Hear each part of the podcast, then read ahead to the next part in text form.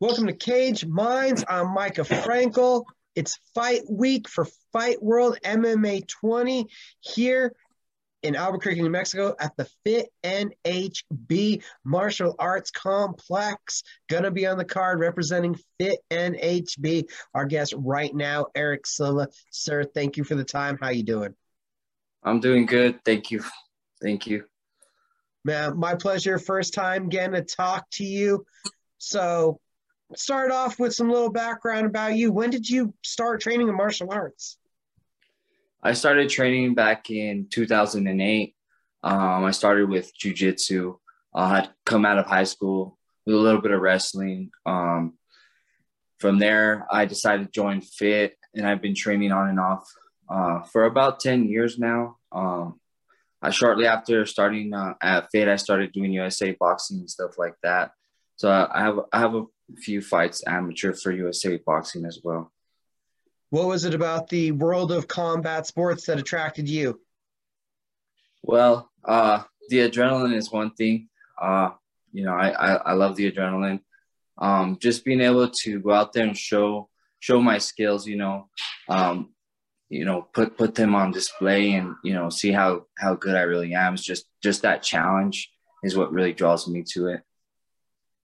Talk, talk to me about boxing. Sounds like you've had a, your most fights basically in that boxing ring. Yeah, boxing. Uh, I love boxing. Boxing's always going to be number one for me. Um, but you know, I, I like to do everything. Um, I like grappling. I, I like to do jujitsu tournaments and stuff like that.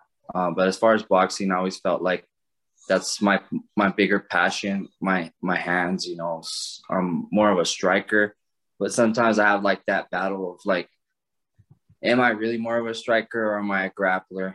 Um, you know, so it's just uh, it's just I guess whichever one you feed more, that's probably gonna be where you're stronger. And you know, lately I've been striking more, so that's ten, tends to be you know what I want to do.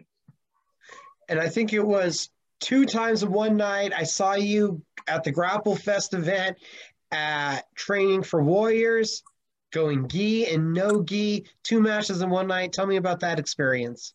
Oh yeah, that that was cool. I hadn't grappled in a while, so I had been boxing for a while. I did uh, Golden Gloves last year, and I got pretty much a second. I went for um, state title and lost by decision. Um, but yeah, that was that was like before COVID, and now I came back and I started with grappling just to kind of ease into it because I was chilling during that whole COVID period. I was just like working out and stuff like that. But um, it was it was nice. I um did a lot better than I thought I would do because I hadn't been training consistently in the gym as much as I'd like to have been. Um, but yeah, it, it was cool. I needed to do a little bit more running, maybe a little more uh, sprints, stuff like that. Um, I definitely feel a lot a lot better shape right now. And where are you at as far as training and how you're feeling, preparation? How's that's gone for this one? For this fight, I actually took off from work the this past um, Thursday, so I've been off for a few days, and I've been able to just train and train um, cons- consistently. Um, but up until then, I've been going to work. I have two jobs. I work graveyard shifts, 12 hour shifts. I, and I work at the gym. I work at a UFC gym in Rio Rancho where I teach kickboxing and, you know, I cover other classes. I teach like group fitness, HIIT style classes and stuff like that. But yeah, I'm, I'm usually working 60 hours a week. So I don't get like as much training as I'd like to, but I feel really good considering the amount of time that I had to train because I took this fight on like actually a month and a half ago. So like six weeks, I'd say. Definitely feeling ready. Sounds like you've had a, a consistent camp, and if you even if you're not training, there's something about being in the gym though. A lot it sounds like that that still has to be beneficial. Re-instructing people on those basics. Oh yeah, for sure. Like ever since I became a coach, which has been about three or four years. Um, I pay attention to details so much now that it's it's like wow, I pick everything up really fast, you know. So it's been really cool. And going into fight night, what's your expectations for getting into that cage and for the kind of performance you're going to put on? Well, I'd like to stand up and just strike. Um, you know, work my kickboxing and my hands a little. Um, be, but you know, I'm ready for whatever. I'm a purple belt in jiu-jitsu, so if it goes to the ground, uh, if that's where it ends up, I'd be pretty comfortable um, either way. So, but I'm I'm hoping to get that knockout. You know, I just want to get in there and get it over with. You know, this is my second fight, so I just want to get more experience as fast as possible. Gaining experience, working a lot, 60 hours, that, that's a lot. How hard is it to put in that work week and then still continue to train and fight towards your goals? It's ridiculously hard. Like I um have three kids as well. So I'm always taking them to school and picking them up. My wife works a full time job.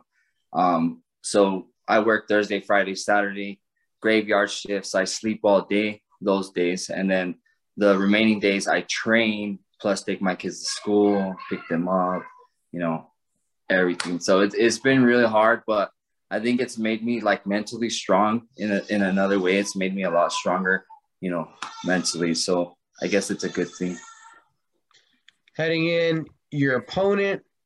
You, how much do you know about him? How much have you even at this level in the amateurs have you looked into him? Um, they told me his name, how, how, how tall he is. That's pretty much it. so I, I I think he's just a striker, which is what I want. and, and you've talked about striking, your boxing. So how how's your kicking game? I've been working on it a lot. So I'm pretty confident, you know, whatever comes my way, I'm gonna be able to check it. I'm gonna be able to, you know, return. It. And on the feet, do you feel that there's some advantage for you with that boxing experience, at least in the knowing where your distance is and being able to find that quicker? Yeah, closing the distance. I'm an inside style fighter, which kind of it I, I don't know, it might not put me in an advantage because there's a it's a different distance for MMA and, you know, I'm used to getting in on the inside in boxing and, you know, going to the body, going to the head. Uh, but as far as MMA, it's like a, a bigger gap to close and you got to get in and out still. You know what I mean? You can't stay in the pocket too long. Um, but yeah, I'm not worried about it. I've been training, you know, we do a lot of sparring, we do a lot of training at FIT. So we, we prepare for everything. People may not think about it all the time, but how fast is the mind working when you're in a fight, trying to make these multitude of decisions in split seconds? Well, for me personally, I'm thinking like three steps ahead. You know what I mean? I'm like, I want to hit here and wait for the counter.